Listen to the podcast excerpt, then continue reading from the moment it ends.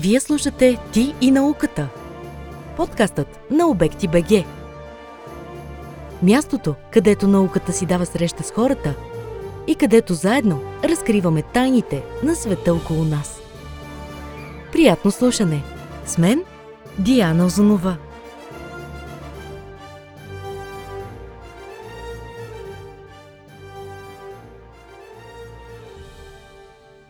Здравейте, приятели на "Ти науката", отново сме заедно и съм супер щастлива, че споделяме отново времето си съвместно с хубави теми, които са интересни на всички нас. Ще си говорим за токсичните хора в нашия живот и токсичните връзки. Имате усещането, че отношенията с даден човек ви изтощават емоционално или вероятно сте обект на токсично въздействие. Нездравословните връзки, които се определят най-общо казано като токсични, могат да се окажат сериозно отрицателно въздействие в дългосрочен план. Както върху нашето самочувствие, поглед на цвета и развитие, така и върху психическото и физическото ни здраве.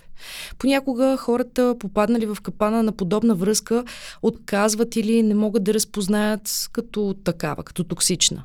Те вероятно се самообвиняват или просто не искат да признаят, че нещата не вървят добре, защото са инвестирали прекалено много време и усилия в взаимоотношенията. Какво представляват токсичните връзки и токсичните хора? Как да ги разпознаем? Съществуват ли различни степени на токсичност? Какво провокира токсичното поведение? По темата разговаряме с Диляна Велева, специалист в сферата на социалната и консултативна психология. Диляна завършва Софийски университет "Свети Климент Охридски", специалност психология, магистър, била е водещ на множество специализирани на психологически тренинги, а от 2005 година е асистент психолог в Института по психология на БАН. Между другото, с Диляна вече имаме два изключително интересни подкаста на тема "Как да разпознаем и да се предпазим от емоционалните манипулатори в любовта" и "Психология на изневярата", или "Защо дори щастливите хора предават партньорите си", които горещо ви препоръчвам да чуете. А за сега ви пожелавам приятно слушане на настоящия ни подкаст. Здравей, Диляна! Здравей, много ми е приятно да бъда отново с теб. И на мен ми е много приятно, вече сме си така близки с теб. Имаме си някаква вербална химия вече. Така че може да си говорим на ти. Разбира се, много се радвам. За мен е удоволствие. И нека тогава, като за начало, да започнем нашия разговор с това да дадем дефиниция на какво всъщност е токсичен човек и как би описала подобна личност ти. Токсичните хора са хора, които влияят много на нашата самооценка и рязко я влошават, както и на нашето психично, физическо здраве. Обикновено това са хора, които се опитват да контролират живота ни. Много пряка е връзката между токсичността и манипулацията. Общо взето, при една здравословна връзка ние чувстваме, че се развиваме, че дишаме, че вървим напред, докато в токсичната връзка е малко като все едно сме в затвор, все едно нямаме въздух, все едно се сме виновни, все едно не сме достатъчни, все едно сме в някаква безизходица и нямаме правилен ход. А то задължително ли е всъщност връзката да е токсична, защото сме с токсичен човек, или по-скоро да го наречем невежество от двете страни? По-скоро ние пресъздаваме ранни модели на привързаност, които ние сме копирали от нашите родни семейства и е възможно просто с даден човек ние да си натискаме неправилните бутони едновременно, докато с друг човек да бъдеме съвсем в здравословна връзка, т.е. зависи много. Ако една връзка не е щастлива, значи ли всъщност, че автоматично трябва да я лепнем етикета за токсична? Зависи първо колко време не е щастлива една връзка. Има ли някакъв определен тайминг? Говори се, че повече от половин година, ако една връзка е в абсолютен застой и не се случва нищо, и ако тенденцията е връзката да се влошава, можем да говорим за токсичност, докато преди това може да е нещо като временен спад, временна криза, която би могла с времето и, разбира се, с работа синхронична от двете страни да бъде подобрена. Така че по-скоро, ако по-дълго време отношенията се влошават и продължават да се влошават и няма градивна посока от нито едната от двете страни на партньорството. А то не би ли трябвало всъщност самата градивна посока да бъде... всъщност хората да се насочат в тази посока заедно, защото то ако е едностранно, то мисля, че това може би е по-токсичното нещо, отколкото...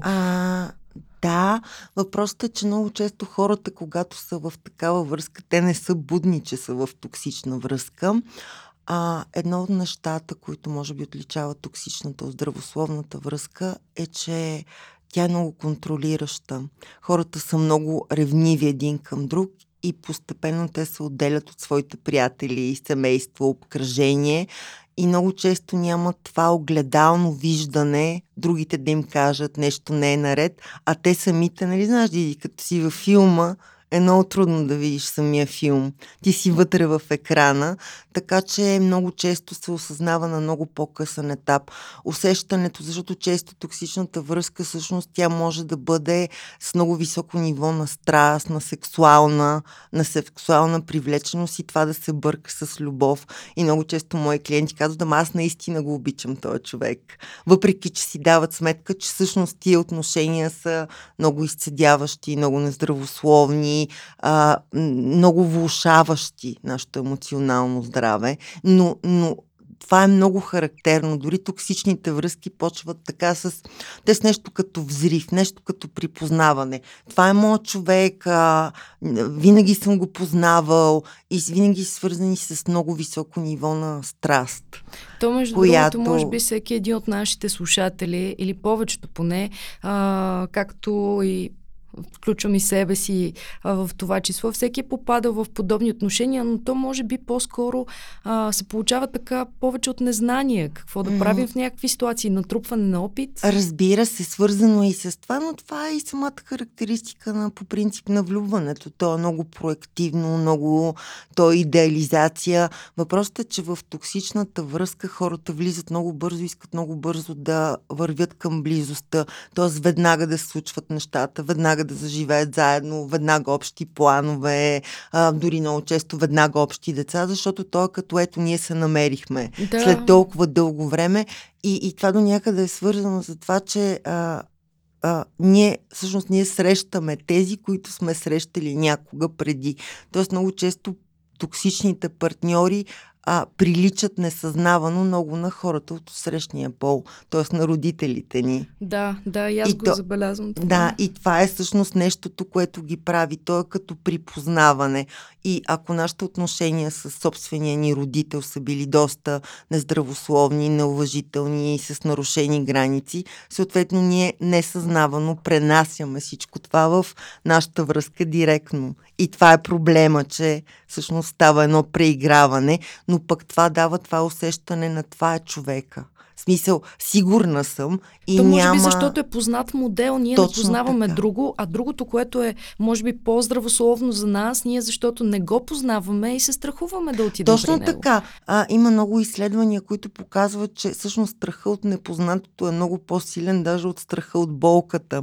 Тоест, че ние сме склонни само защото познаваме някакви отношения да попадаме в тях и да играем вътре в тях, защото по някакъв начин познаваме правилата на играта, колкото и те да са болезнени. Знаеш ли, точно буквално малко преди да дойда до тук, си говорих с една моя приятелка по темата за възприятията спрямо човека и начина, по който ние се държим с него. Всъщност интересният факт е, че понякога ние не срещаме, ние може да сме срещнали правилния човек, но не сме го срещнали в правилното време. В правилното време. Това е така нареченото разминаване на несинхроничност във времената, не в психиките и характерите. И също така понякога ние не сме токсични толкова, ние си мислим, че сме токсични, да речем, за човека от среща, но това по-скоро е защото ние сме токсични за самите себе си. Точно така, или защото сме прекалено склонни да акцентираме върху вината, да търсиме постоянно вината в себе си.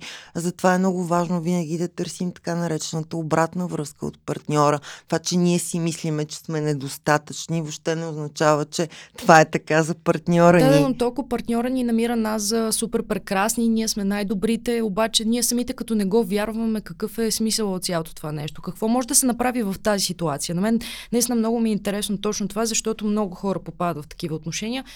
Имат по хикс причини ниско самочувствие, ниска самооценка и следователно те се намират за токсични, за недостатъчни, следователно всичките тези комплекси за малоценност ги хвърлят върху партньора си. Да. Какво може да направи човек, който се чувства в тази ситуация, както и човек, който се намира и от другата страна, който е партньор с такъв човек?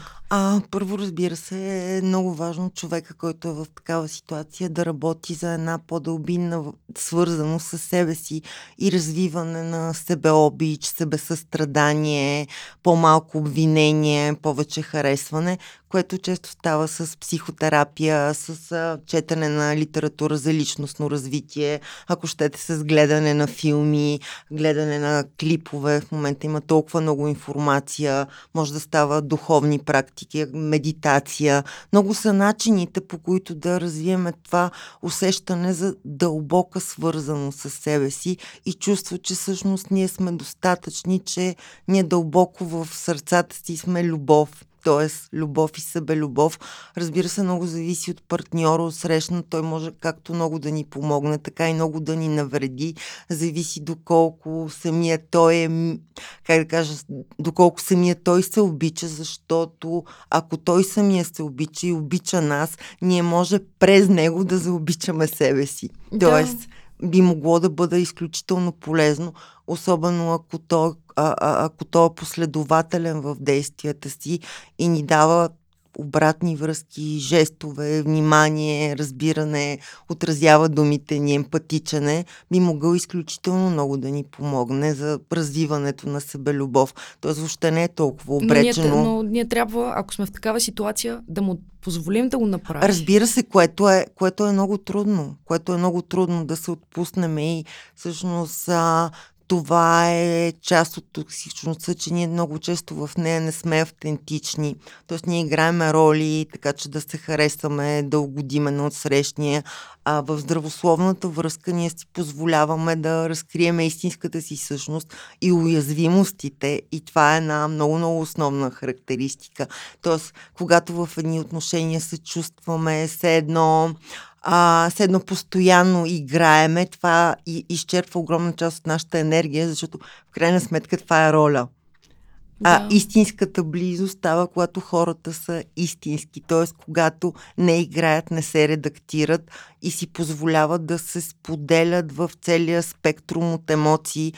Ние знаем, че емоциите са плетеница от ужасно много неща. На моменти сме светли, на моменти сме тъмни, на моменти сме ядосани, на моменти сме... А те си ни дават и просто информация. Разбира се. Това, емоциите са просто информация на начина, по който ние се чувстваме. Не само, но и информация, да. Могат да ни дадат информация, обикновено това е много сигурен знак. Дори човека да се държи на пръв поглед добре, знаеш, има хора, с които прекарваш известно време и след това измъщо знаеш, че си някакси изглавоболи, изчерпан. Това много често, в тези случаи много често става въпрос за така нареченото пасивно-агресивно поведение. Тоест не е задължително някой да е пряко агресивен към нас. Може да ни наказва с мълчание, с криене на информация. Има ужасно много начини за пасивна агресия.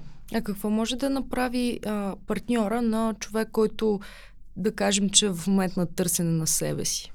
Точно, този човек, който в момента ние определихме, т.е. Как може да му помогне? С любов, Диди. С любов, просто да му даде наистина любов, да уважава границите му, да го научи да се отстоява, да го отразява емоционално, да бъде подкрепещ, когато човека споделя, да бъде търпелив, не на последно място, да има наистина една последователност в поведението, а не както е при токсичните връзки. Днес много те обичам, обаче на другия ден не мога да те понасям. Това е част от лудостта на токсичността, че тя е много, много в крайности. А то дали всъщност това не мога да те понасим, по-скоро не мога да понасим себе си? Би могло да бъде и това, но би могло да бъде и много други неща. То е много субективно. Много е субективно, но понякога е точно това, защото понякога ние харесваме начина, по който наистина се чувстваме с даден човек. Съществуват ли някакви различни степени на токсичност? Разбира се. Разбира се.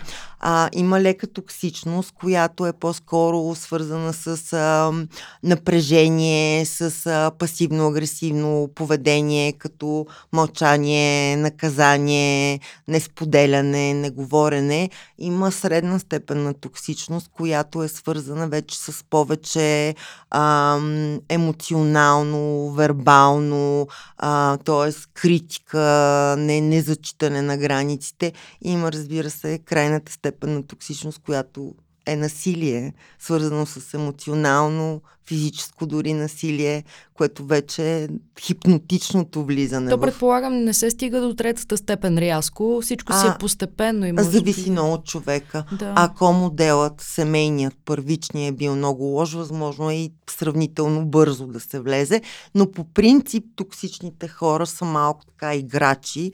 Обикновено първата фаза е така нареченото фазата на обаянието, т.е. те се представят като много чаровни, много подкрепящи и след това на втори етап и когато вече ни приемат за даденост, когато имаме брак или общо дете, тогава разкриват истинската си природа и почват системно да ни обесценяват. То, между другото, хората, когато се съберат, дори 20 години да са били заедно, това във всякакъв аспект, не говорим само за токсичност. Да, разбира се. Хората научават през целия си път заедно все нови и нови неща, но забелязвам, че в много случаи дори човек сам за себе си, той сам добре не се познава и открива някакви нови неща в себе си. Има един страхотен автор, Макс Фриш, казва, че хората не се променят, а се разкриват. Да. В крайна сметка е въпрос наистина на ситуации, но пък и с времето ние търпиме, знаеш, дълбоки личностни трансформации, според различните периоди и приоритизациите ни се сменят.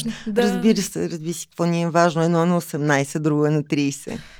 Абсолютно съм съгласна. И понякога връзките всъщност изостават, ако един човек върви по един път, а другия човек остава на предишното ниво, се получава точно тая пропаст и отчуждение съответно, защото всъщност ние осъзнаваме, че...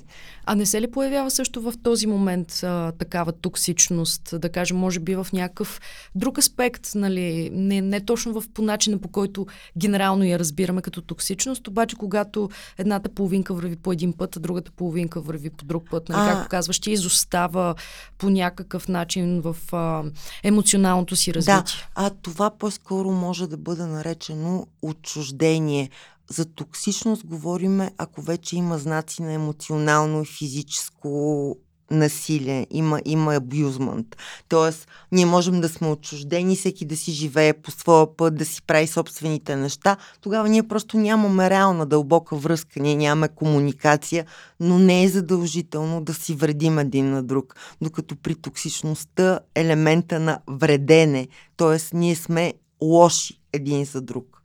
Една моя близка беше в връзка с партньора си няколко години, живяха заедно и те бяха като добре смазана машина. Много добра комуникация имаха, но гледаха в различни посоки.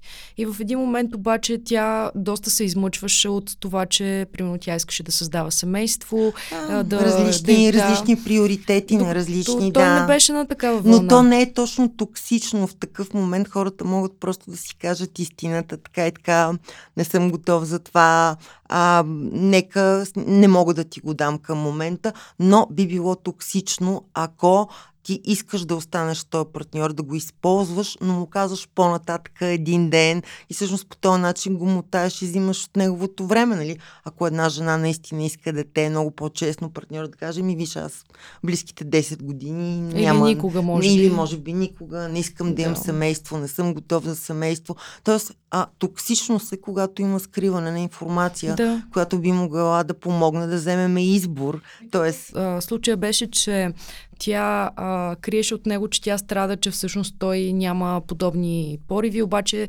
също, разбира се, много го обичаше, но също го имаше и момента на навика. Тя се чувстваше добре с него, беше и комфортно с него. Тук имаме вече някакъв когнитивен дисонанс, защото от една страна е някаква тенденция, силно желание да осъществи наша много, много, много дълбока потребност и от друга страна някакво свикване с комфорт, с познатост, това, което си говорихме по-в началото на нашия разговор. А ти какъв опит имаш в твоята практика с токсични взаимоотношения? Може ли да ми дадеш някакъв пример за някакви ситуации? Мога да ти дам хиляди примери. Добре, избери си. Така или иначе. Значи много често проблем при токсичните връзки е ревността. Силната, болезнена ревност, обсесирането, до степен на всекидневно преравяне на телефони, вкарване на проследяващи устройства, постоянно въртене на темата около това, къде беше, какво прави, проследяване, даже съм имала клиенти, които така след работа за забавление се следят един друг лук. Къде са били, нали, ти тук що, ма тук що, това съответство, къде отиде. Да, точно така, смисъл. Така че едно от нещата, които със сигурност, съответно ревността и това постоянно подозрение и липса на доверие, че другия прави нещо зад гърба ти. Добре, нали, как можеш да се събереш, да искаш да имаш семейство с човек, на когото нямаш доверие? Нали, ти да си дадеш буквално бъдещето, целия си интимен живот и емоционално си бъдеще да го дадеш на този човек, да създадеш семейство с него и да имате деца и ти да му нямаш доверие. Ами, всъщност, това се случва доста често, между другото, във връзките. Нали знаеш, за да има едни отношения тип мазохистични, садистични, трябва да има и двете страни. Много често хора, които не могат да поемат отговорност за собствения си живот, се преживяват като жертви и се склони да са точно с такива контролиращи партньори, на които казват, ето, аз заради него си провалих живота. За да може да има причина някаква, така да че хората не винаги се свързат за това да бъдат щастливи. Хората се свързват по ужасно много начини, често удовлетворявайки свои дълбини несъзнавани потребности. Тоест, съвсем е възможно да нямаш доверие и малко или много човек има склонност да потвърждава своята първоначална представа за това или дълбинни вярвания за това какъв е света. И ако на едно много ранно ниво ти не си развил базисно доверие към хората, към света, ти си склонен да намериш точно такъв партньор, който да ти докаже, че да, не можеш да имаш доверие на жените, не можеш да имаш доверие на мъжете, те са лоши, всички са такива. Това е генерализиране. Това е така нареченото генерализиране. Да. В един момент се израства се. Ами, зависи от човека, някои хора не го израстват, за съжаление. По принцип, идеята на развитието е точно това. В някакъв момент да тестващия свои дълбини вярвания в реалността, т.е. да видиш това така ли или не е така, защото те често са отзвук от това как на нас ни е говорено. Ако в първичното семейство, примерно бащата е изневерявал и майката е говорила на дъщерята всекидневно, гледай, мъжете са ужасни, на тях не може да се има доверие, те просто винаги изневеряват, нали? Това е толкова дълбоко вярване, че един момент, ти не го спорваш, ти не го сверяваш даже с реалността. То за тебе е истина. Преодоляването е малко или много някакъв тез в реалността. Това, че някои хора много обичат да се взивят. Тоест, те не го обичат, това не им е любимо, просто такъв им е модела. Такъв е шаблона. Такава е играта, която играят и всъщност на тях не им е хубаво да търсят причина отвънка. Обаче този тип хора, точно защото вътрешно дълбоко в себе си са адски тъжни хора и това по никакъв начин не ги прави лоши. Надявам се всички тези хора, които се чувстват по този начин да намерят щастието, но те също обаче търсят щастието навънка. Освен лошото като оправдание, защо нещо се случва, така те търсят и щастието си навънка. И как да търсиме нещо навънка, което се намира вътре в нас, както и негативното, така и позитивното. Всичко в нас. Да, въпросът в баланса, смисъл такъв, че има неща, които са в нас. И Ирвин Ялом казва, колкото повече имаме в нас, толкова по-малко търсим навънка. Така или иначе, но има неща, които... много мъдра мисъл, действително. Той си е мъдрец по принцип, съвременен. Така че... Но има неща, които някакси не можем да си дадем сами. Така че мисля, че въпросът е по-скоро в баланса. Но при токсичността много често говорим за много тежки зависимости. Зависимости от сорта на не мога да живея живея без тебе, ако ти ме изоставиш, аз се самоубия, нали, много често манипулативно случаи, поведение, да. Нали, но като при една здравословна връзка човек си дава сметка, че отсрещния може да бъде ужасно важен, може да бъде, но той може да живее и сам. В смисъл, те не са до такава степен, това е края на света. Да, не са малки деца. Не са, да, в смисъл, разбира се, би било ужасно тъжно, болката да. Може да бъде много, но няма тая игра на ръба на ако ти ме изоставиш, аз се самоубия. И това в практиката е много трудно и се изисква изключително много опит да оцениш кога един човек реално има суициден риск и кога манипулира. Да, защото в много голяма част от случаите наистина е чиста манипулация. Да, то е манипулация. Ако ти ме изоставиш, аз се самоубия. Или дори има и по-тежки случаи, които държат жени в такива връзки. Ще ви убия всички вас, тебе и семейството. Ще ви намеря, да. Ще ви намеря и ще ви... Смисъл, тоест, аз няма да ти позволя никога ти да бъдеш с друг човек и такива дни закани, ако нямаш подкрепеща среда.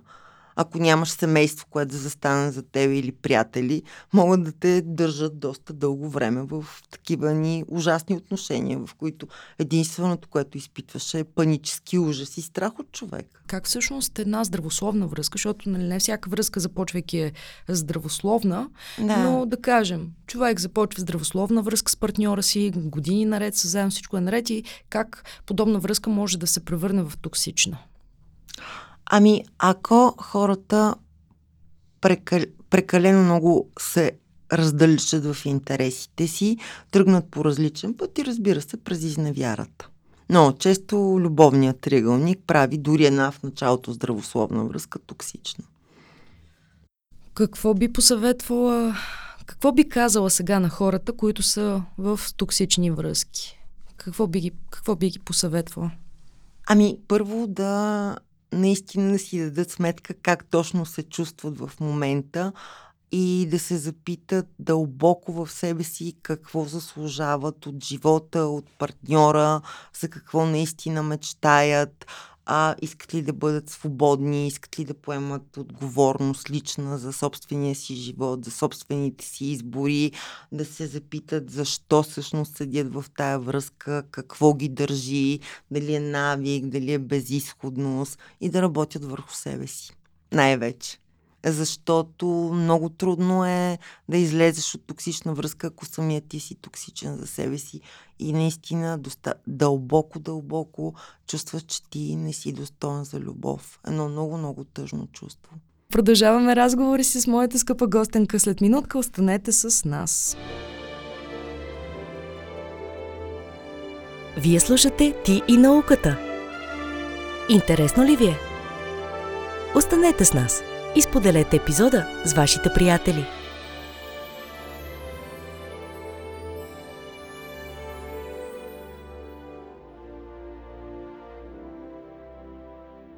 Какво би могло да провокира токсичната? На една връзка да стане токсична, освен това с различните интереси и раздалечаването на пътища. Има ли нещо друго, някакви други фактори, които биха могли да повлияят?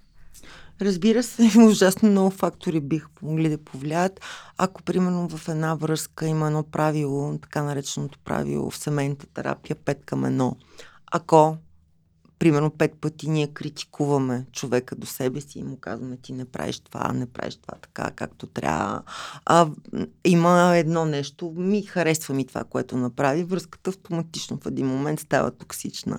Тоест, човека започва да се затваря в себе си и да се чувства дълбоко неоценен, необичан, да се чувства постоянно обвиняван, и това няма как. Връзката става токсична. Такива хора да са страшни непокисти, някой като им каже: ами това не може да го направиш. Това е така, но само при 10% от хората. Повечето хора, когато им кажеш: ти не ставаш, наистина вярват, че те не стават. Да. И ако това е много често в отношенията, токсичните отношения, това, което истински счупано, е комуникацията. Хората не могат да говорят един с друг и всичко става през повишаване на тон, през крещене, през обвинения, през етикиране, ти си такъв и такъв, аз не мога да те понасям и така нататък. Но като при една здравословна връзка, ако искаш да направиш истинско споделяне, то става през виж, аз се чувствам тъжна, защото ти направи това и това, което е много различно от ти си ужасен да, и не мога да понасям. Да, по някакъв начин не етикира поведението и човек. Разбира се. Защото понякога човека, може би поради незнание, е направил това и това. Разбира се. А пък, може би, самото намерение на човека, което е вложил, е доста по-важно в случая. Да, има един виц по темата. Може да го разкажеш, да. С удоволствие. Една жена казва на мъжа си: "О, колко много обичам червени рози и ти не си ми подарявал червени рози от години наред." И мъжа се замисля на другия ден, отива, купува прекрасен букет червени рози, връща се вкъщи. Посреща го тя на жмата и казва: "Ама аз исках да ти дойде спонтанно." Тоест, нали, малко е, това е токсично, тоест... Да, а и това, че имаме прекалено много очаквания към хората около нас, а действително ние, за да можем да получим нещо, не си даваме сметка понякога, че не сме готови, може би понякога да платим цената за това нещо. Така е, много често. Защото то няма как да ни дойде даром. Абсолютно. Ние трябва да се потрудим за това. Абсолютно. Тоест, това е нещо, което в много двойки тоест, се развива такава токсичност. Аз не изразявам гласно своите истински потребности, т.е. аз не ти казвам: "Аз искам да изляза навънка, имам нужда от свеж въздух, от разходка, били дошъл с мене." Аз очаквам другия човек от да, той да разбере, да се сети, на мен ми е зле, да прочете мислите ми, че аз очаквам това нещо, и става малко като понякога човек просто е на съвсем друга вълна и всъщност всеки изрял възрастен човек е отговорен за удовлетворяването на собствените си потребности, т.е. това с четенето на мисли, нали, много често води до точно това. Да не говориме, че го има и в другия вариант. Аз си мисля, че знам какво мисли партньора ми и аз до такава степен съм убеден, че това е така, че аз почвам вече да реагирам на моите мисли за това какво той си мисли, нали? Което вече става наистина тип самоизпълняващо се пророчество. Той не знае, че аз не знае, че ние не знаем. Да. Много, много времена се объркват граматически в цялата история, но всъщност се случва много често. Случва се. Между другото, преди доста години бях така доста влюбена в един младеж. И имаше един момент, в който аз, то по-скоро, може би, аз съм се чувствала недостатъчна и то до много голяма степен той нямаше вина в това, но връзката ни не беше щастлива след един конкретен момент от време. Не сме се карали, не сме се били, нямало е драматизъм по никакъв начин, но реално аз не се чувствах щастлива и споделих с един мой приятел, че той не се старае, че той не прави това, че неправилно аз очаквам от него той да прави неща и че, нали, аз колко зле се чувствам и той как така може да не го отрази това нещо. И той се обърна към мен, този мой приятел, и ми каза: "Види, ти знаеш ли, че той няма абсолютно никаква представа ти как не се чувстваш, докато ти не отидеш и не му кажеш: 'Абе, момче, аз съм зле. Дай да видим, можем ли да направим нещо по въпроса.'" Абсолютно. Да.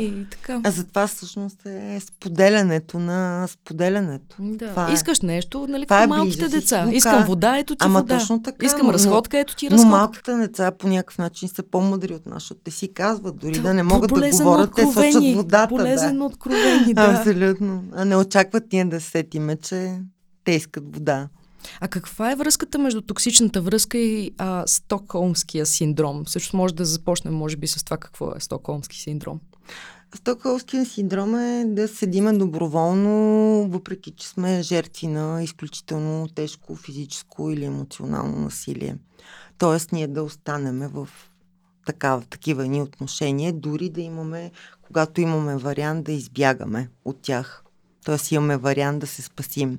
Доброволно да останеме, т.е. до такава степен, това се нарича, Ана Фройд, дъщерята на Фройд, го нарича идентификация с агресора. Т.е. за да можем ние да разбереме поведението му и да се адаптираме, ние на някакво ниво започваме даже да го чувстваме близък, което, разбира се, е на изключително токсична близост. А то това всъщност е подсъзнателното ни искане ние да бъдем жертви, защото ни е страх да сме по другата страна, т.е. да не сме жертви, или? Ами да, би могло да бъде това, но това наистина много зависи от конкретния случай. Би могло да бъде и много други неща. А добре, токсичната връзка, да разбирам, че не е антилюбов винаги.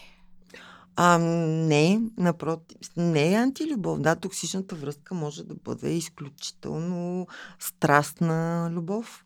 На пръв поглед. Но много нездравословна и за двете страни. Тоест, ако в една връзка има, както е при триъгълника на Стърбърг, три компонента, едното е физическо привличане, другото е дълбока комуникация, другото е обвързване, при токсичната връзка обикновено физическото привличане е много високо. Страстта е много висока, обаче, примерно, комуникационните нива са изключително ниски, ангажимента е амбивалентен, нагоре-надолу. То между много хора използват секса за оръжие. Абсолютно, да. Чувстват се слаби в комуникацията си, абсолютно, както ти казваш, да. И те за това какво мога да направя, нещо, да ще си дам тялото и това. Ами да, точно така е. В смисъл, абсолютно като котва, като зарибяване. Знаеш, че това си е. Има ли такова понятие като разделени заедно? Много хора са заедно, но всъщност са дълбоко вътрешно разделени от години, но избират да останат заедно поради някакви трети причини, било то деца, било жилище, било, т.е. могат да живеят в различни стаи. Това е модел, който не е толкова, даже рядко срещан. Много хора си прекарват така част от живота, живейки в едно жилище, в различни стаи, спейки на различни легла, не общувайки, но да, аз си мисля, че не малка част от двойките, които са на поколението на моите родители, са по този начин. Точно, и аз винаги съм се чудила, казват, ама аз този не мога да го понасям, той е такъв, обаче остава с него. Разбира се. И продължава и казва, ние имаме деца, ми имаме ипотека, имаме това, имаме... Ще имаме общи внуци също. Да. Би могла да бъде много варианти. И разбира се, другото е плащия страх от самотата. Мисля, много хора не могат да си представят да живеят сами и дори да са в лоши отношения, те предпочитат да бъдат в такива, заради този ужасяващ страх от откъснатост, от изолация. Тоест... жертвата в една токсична връзка изпитва ли срам да говори за това? Зависи от жертвата. Понякога, ако връзката зависи колко е заплашвана. Ако, примерно, става въпрос за висока степен на токсичност, определено изпитва не само срама и страх. Мисъл. Но, знаеш ли, когато често жертвата всъщност не съзнава колко много е жертва. Особено ако в нейното семейство е имало такава злоупотреба. Защото те това го смятат за класическо нормално поведение. Това е нормално поведение. Да. И трябва да има някой. Аз съм имах така преди много години в началото на практиката ми един такъв случай. Едно момче ми разказваше за семейството, за баща му, как го е бил с колан. И аз до такава степен в един момент ми стана мъчно, че се разплаках и в този момент той казвам, защо плачеш? И аз му казвам, защото това е толкова тъжно. И той казва, ама наистина ли? В смисъл, аз бях виновен. Тоест до такава степен, това е някакъв тип норма, защото обикновено насилниците са много добри в вменяването на вина. Аз не съм такъв човек, ама ти толкова ме провокира, че аз затова така реагирах. Да. И всъщност понякога през отразен от някой друг ти можеш да разбереш, че това, което се случва или се е случвало с тебе, е ужасно ненормално. Ужасно. Защото ти това си видял. Особено ако кръга около тебе и по-разширеното семейство се е случвало това. Мъжете си пият по принцип, бият. Си говорим с теб, ние никога не генерализираме. Абсолютно. Така че просто в момента дали принципно това е възможно и дали го срещаш в практиката си. Много ми е интересно дали децата на разведени родители после имат проблем с създаването на здравословна връзка. Пак е толкова много зависи как са развели родителите, дали след това имало война от сорта на виж баща ти е такъв и такъв, каква е митологията около раздялата, как е атрибутирана. Ако би могло да не е токсично, би могло да е много токсично, нали, наистина зависи, но би могло да не е по-токсично от хора, които са заедно, но всеки ден се карат, примерно, и децата са свидетели на насилие, нали, много индивидуално зависи, не може да се етикира децата на всички разведени. Разбира се, би могло да има някакви празноти. Най-добрият модел е родителите да бъдат заедно и децата да имат един модел на една сигурна привързаност и обичане. Разбира се, това е най-благоприятният вариант, но тук нататък всичко си варира и е строго индивидуално. Аз съм срещала и от двата варианта. Единият вариант е аз съм видял какво се е случило с моето семейство и аз не вярвам в брак. No. А пък също съм виждал хора, които са деца на разведени родители, където примерно и единият родител още от рана детска възраст отсъства и тези хора се стремят всячески да намерят човек за себе си, с който така да могат да изградят добра връзка и да направят семейство. Да, общо взето това са двата варианта. Един е, когато имаш някаква празнота и дефицит, ти живееш в фантазията за нещо различно, а другото е просто приемаш, че това не е добро за тебе. Така че зависи по кой от двата пъти тръгнеш. А кога започваме да губим себе си в една такава токсична връзка? Когато започнем да не се съобразяваме въобще с собствените потребности и много често точно такива това е връзката между нарцисис и емпат. Тоест, почваме да губим себе си, когато нашите потребности нямат никакво значение и ние се превърнем в храна на нарцисиста. Примерно, нарцисът до нас, който ни използва изцяло за удовлетворяване на собствените си потребности. Тогава се губим със сигурност. А дали можем всъщност да се изгубим, защото ние може би сме този нарцисист, който си придава тази изключително висока важност и съответно съобразявайки се прекалено много с човека отсреща и почва и да се чувства и като жертва. Да. Вече за това, че не получава това, което смята, че е достойно за него. Ами, нарцисите рядко се губят. В смисъл, те са с толкова се бронират в един фалшив аз образ, че по-скоро склонни са да се изгубят емпатите. В смисъл, защото те не са много наясно със своите лични граници. И до такава степен се обслужват интересите на партньора до себе си, че по-скоро те се губят. Нарцисите, те си са доста центрирани. За тях хората са просто инструменти за удовлетворяване на техните потребности, нищо повече. Къде да се изгубят с другия, като те де-факто не влизат другия въобще. В смисъл, там няма истинска комуникация. Там има аз. Няма как да се...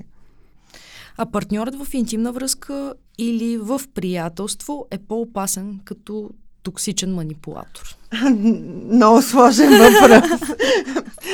И двете биха могли да бъдат много опасни. То може би спрямо нашите възприятия. Спрямо нашето възприятие, спрямо нашия период, спрямо степента на близост. Мисля, доколко близко сме, нали, ако това е най-добрият ти приятел или най-добрата ти приятелка и сте заедно от много време и те предаде жестоко, нали. Ако това е партньора, с който живееш и градиш бъдеще, нали, много такъв въпрос някакси няма правилен отговор и двете биха могли да бъдат ужасни, наистина. А каква е ползата от такива отношения? Доста си поговорихме антитоксични връзки, но има ли нещо, което можем да извлечем от това? Разбира се, уроци. Разбира се, уроци и това да понякога кризите са шанс пък да намерим себе си, когато изпаднем в една такава пустота, депресия, болка, почваме да си задаваме много въпроси, а пък тия въпроси, ако решим да им отговаряме, можем да стигнем до много отговори, а пък тия отговори да ни заведат до съвсем различни територии, така че би могло да бъде, да речем, пътя на едно ново вътрешно духовно израстване и смяна на модела. Това е добрия вариант, разбира се. Кога трябва да продължим да се борим за връзката си и кога е по-добре да се откажем и да се разделим, когато не сме щастливи? Има една такава, формула в социалната психология, която гласи следното. Изхода на една връзка зависи от нивото на вътрешна удовлетвореност във връзката и нивото на външните алтернативи. Тоест, ако нивото на удовлетвореност е високо и нямаме външни алтернативи, сме склонни да седим в тази връзка, но ако нивото на удовлетвореност и токсичност е много, нивото на токсичност е високо, а имаме добри външни алтернативи, ще излезе много по-лесно. Зависи. И колко ни е страх от самотата. Да, и от това да по някакъв начин да сменим статуквото и да, ако щеш, да рестартираме. Тоест да разбирам, че най-много ни спира, когато бихме искали да се разделим с човек, с който сме в токсични отношения, страхът от самота. Да, и много наши несъзнавани вярвания също. В смисъл, че вярвания относно любовта. Нали, ако ти вярваш, че всъщност ти дълбоко обичаш този човек. Аз съм го слушала това много често. Той ме бие, той е ужасен, да, той е такъв, но аз го обичам. Да, идеализацията може би е нещо много вредно. Аз не знам дали даже идеализация, защото тия хора много добре си дават сметка, че партньора не е окей, но това дълбоко чувство на припознаваност, че аз го обичам. Това е любов. Да, това, че ме бие е страст. Това би могло. Любов. Те го наричат любов. В смисъл, аз дълбоко го обичам.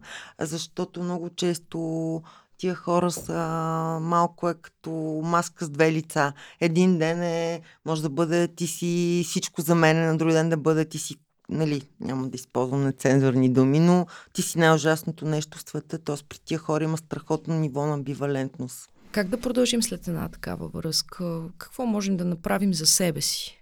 Развитие, пак развитие. В смисъл, в никакъв случай не трябва да влизаме директно в нова друга връзка, а трябва да преосмислиме, да си дадем малко време, малко дистанция, да видим какво точно се е случило, защото в началото всичко е в мъгла.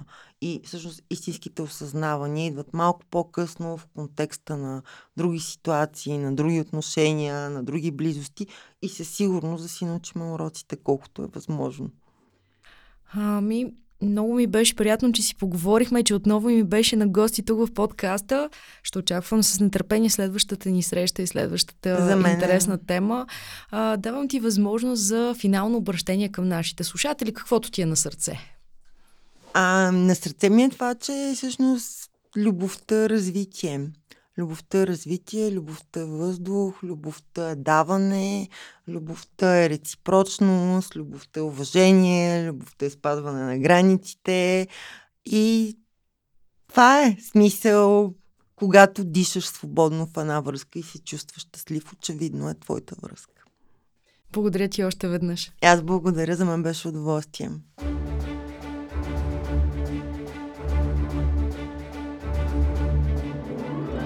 Вие слушахте "Ти и науката", подкастът на Обекти БГ. Мястото, където науката си дава среща с хората. Последвайте ни, ако епизодът ви е харесал. До скоро!